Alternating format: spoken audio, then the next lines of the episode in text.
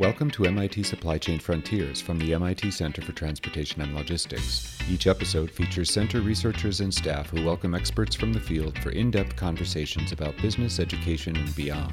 On today's episode, MIT Sustainable Supply Chains Director Alexis Bateman speaks with Nalini Bates and Chris Oswald after a roundtable on supplier diversity, equity, and inclusion.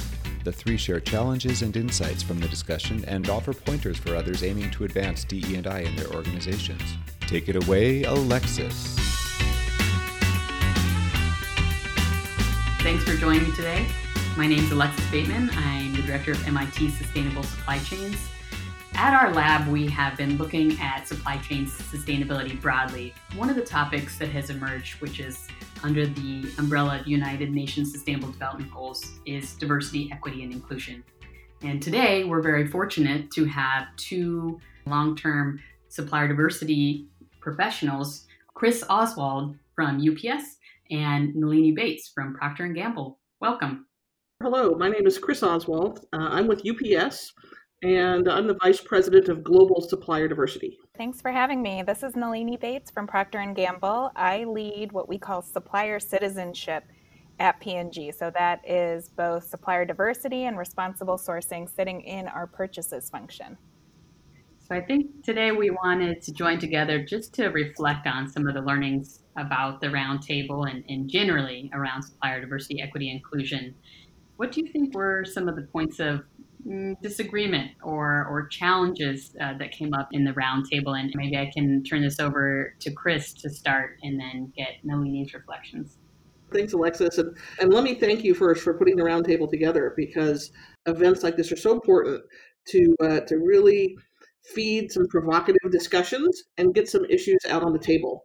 And we were able to do that in this format, which was wonderful you know, and I, I don't like to frame them as disagreements because in many cases it's just causing us to think about things in a different way and maybe recognize challenges that we haven't been addressing or we haven't been talking about to the level that's, that's needed. And I think we were able to surface a number of challenges, which is good because that's where you have to start. If you don't know what your challenges are, how are we ever going to drive change? And how are we ever going to make really a step change in impact of supplier diversity on economic inclusion?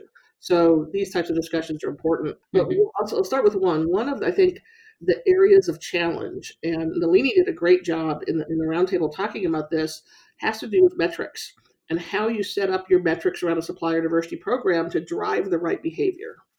And one of the challenges that's we often don't talk about as much as we should is that with such a focus on spend and how much money we spend with diverse suppliers, that can cause behaviors that over focus on a dollar amount of spend and maybe under focus on the impact that spend's having on communities.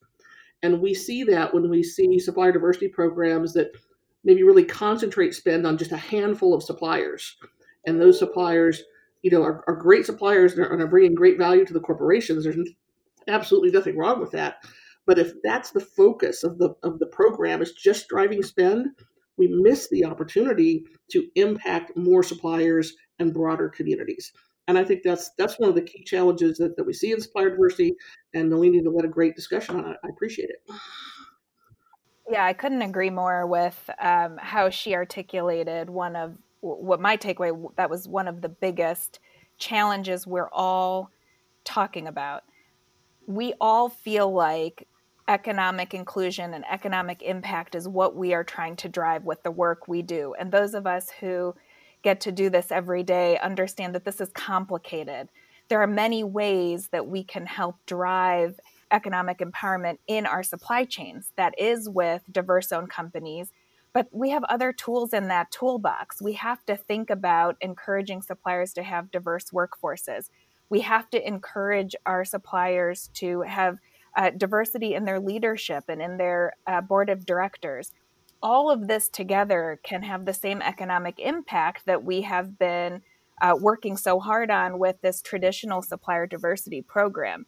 And I think when it when it comes to uh, things like certification and the definition of how we certify, uh, Chris's discussion on that was was really enlightening because and I agree, it's not necessarily a disagreement on how to move forward, but I do think it's a challenge on if we want to think more holistically, there are some of these traditional measures and metrics that we do have to uh, you know think differently about and putting some structure around that i think across corporations and academia might be a great place to move going forward. For sure. You know Alexis if i could jump in i think the role of academia is so critical here because corporations like ups like p&g we've been working at this for decades. We've worked with nonprofit agencies and and within government programs in some cases and good work that's done but we have not really moved the needle of late in terms of the, the scale of impact. And I think it is because we're this is a hard set of ships to move, right? When nonprofits are dependent upon corporate dollars, governments have their own prioritization and, and impact us in different ways. A step and a role for academia is important to bring some objectivity and some rigor to what we're doing. And I think that can help us drive change. Um, there was another key challenge that came up, and I, I, don't recall who brought this up, but it was, it, I think, is really important, and that is the amplification of the value of what we do in supplier diversity if we are better coordinated across various functions and pillars of diversity in our organization. So, oftentimes we think of diversity around employment, we think of it as suppliers. Uh, many of us look at communities and customers as well when we better coordinate as corporations across the functions that support each of those constituencies, we can better understand the value of what we do and then optimize our investments and optimize our work. So when I mm-hmm. collaborate with marketing and we think about what can we do to help diverse businesses grow, then you know, I've got a marketing piece that says, boy, small business growth is part of our strategy. We're in. How can we help? How can we invest? What can we offer? And we're in from the procurement side as well when I partner with our foundation and they say we're investing in philanthropic efforts, I'm like, you know what? If we shift a little bit of that investment over into some of this economic areas for businesses, we can grow a customer base and grow a supplier base and you start amplifying those impacts. Mm-hmm. And I think, you know, historically, supplier diversity has often been isolated in companies as a, as a, as a group. And the extent that more companies uh, can see the synergy of looking at all the pillars of DE and I together and collaborating on messaging and investment uh, and prioritization, I think is, is a huge, huge opportunity for us that um, you know not everybody is tapping into yet. Mm-hmm. Yeah, and I, I, would add maybe a different spin on the same topic. Um, there might be things we can learn from the environmental sustainability work that I think we have all you know we're all aware of too but there there has been a lot of work in the last you know 10 years to come together cross industry as chris was saying um, across the value chain to really think about what are the priorities. Uh, there's been alignment on how to measure some of that environmental sustainability work. You know i think one of the really interesting brainstorm topics coming out of the roundtable is how can we follow that same path when it comes to DE and I? And how can we think about common metrics and um, you know defining impact and then being able to measure that within our businesses? I think that is the desired end state, but lots of questions and challenges on, on how to get there. To follow up on that, I don't know, Nalini, did you want to um, potentially encapsulate uh, one of key takeaway from from that day? You know for me and just uh, probably given the journey that we are we are on at P&G this idea of um, how to measure the impact corporations can make is is probably the most critical question uh, that I have to think about. You know, we spend tens of billions of dollars every day, and so when I talk to my buyers around the world, that's a great responsibility to spend that money buying things and uh, from companies that further our purpose values and principles that we hold so dear at p&g so how do you find those like-minded suppliers to build a value chain that is really furthering everything that we're aiming to do across equality and inclusion sustainability community impact all of that um, csr type of work right? There's there's definitely a greater role that um, our buyers, the purchasing area, our supply chain colleagues can can play. But this question about how to measure the impact when you do that outside of your company, to me, is the key question for us going forward. Uh, anything, Chris, for you that was like a key aha moment? Sure. I mean, there there were there were a lot of great moments. I think one thing that has probably resonated with me the longest, that I've thought about the most since we finished up the uh, the roundtable, are thinking through some of the unintended consequences of our current certification model.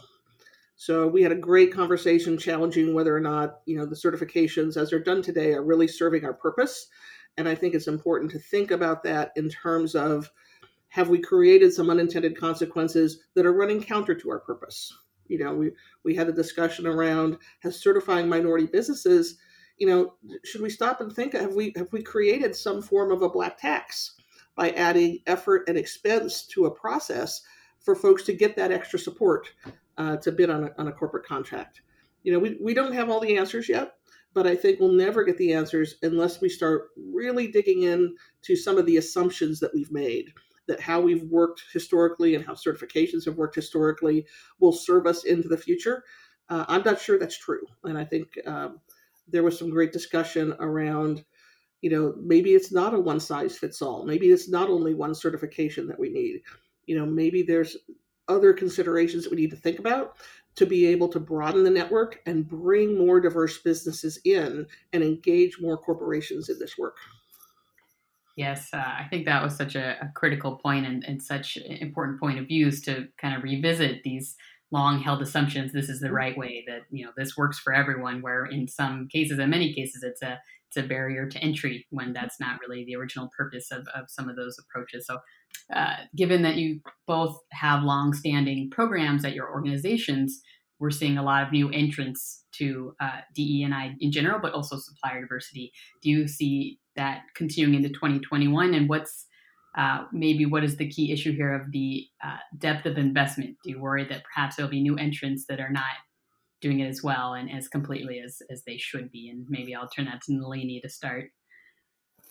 You know, it's it's uh, it's a great question because I think for those of us like Chris and I who have been part of organizations that are that have been doing this a long time. I think we probably both get a lot of phone calls from our peers that are starting out or through the roundtable mm-hmm. type discussions where we try to, um, Mm-hmm. you know, informally coach others as they try to stand up their mm-hmm. programs. And there's some great things about that. And there's also some risks to that. I mean, clearly, as we just talked about today, going forward, we have to do things differently. So if we continue to coach others uh, who are setting a foundation for their program the way we've done mm-hmm. ours, perhaps we miss an opportunity.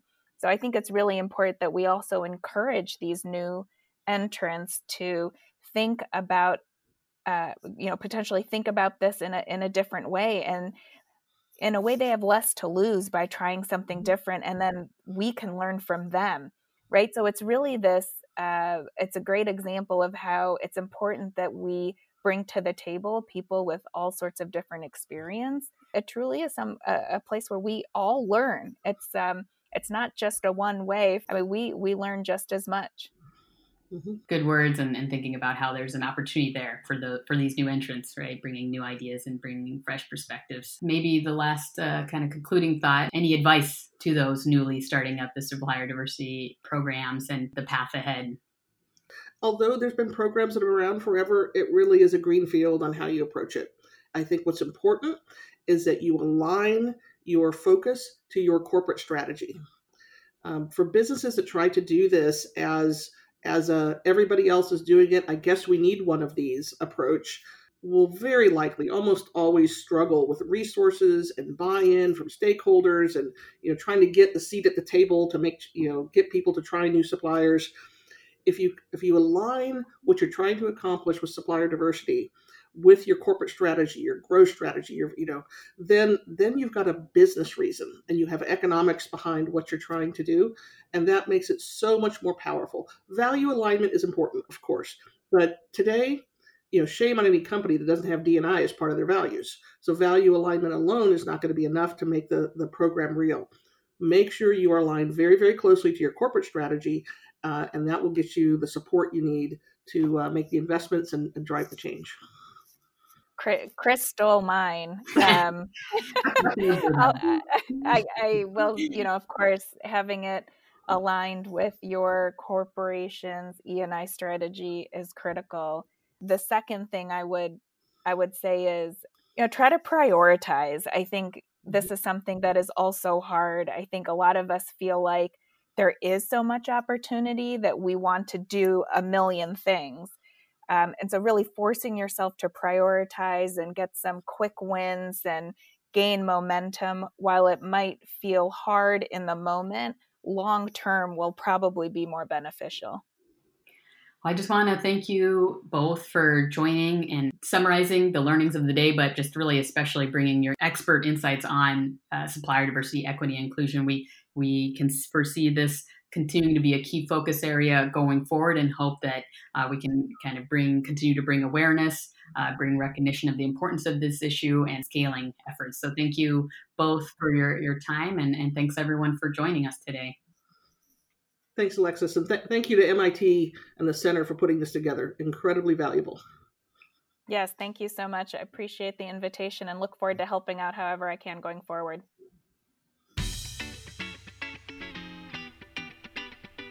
All right, everyone, thank you for listening. I hope you enjoyed this edition of MIT Supply Chain Frontiers. My name is Arthur Grau, Communications Officer for the Center. I invite you to visit us anytime at ctl.mit.edu or search for MIT Supply Chain Frontiers on your favorite listening platform. Until next time.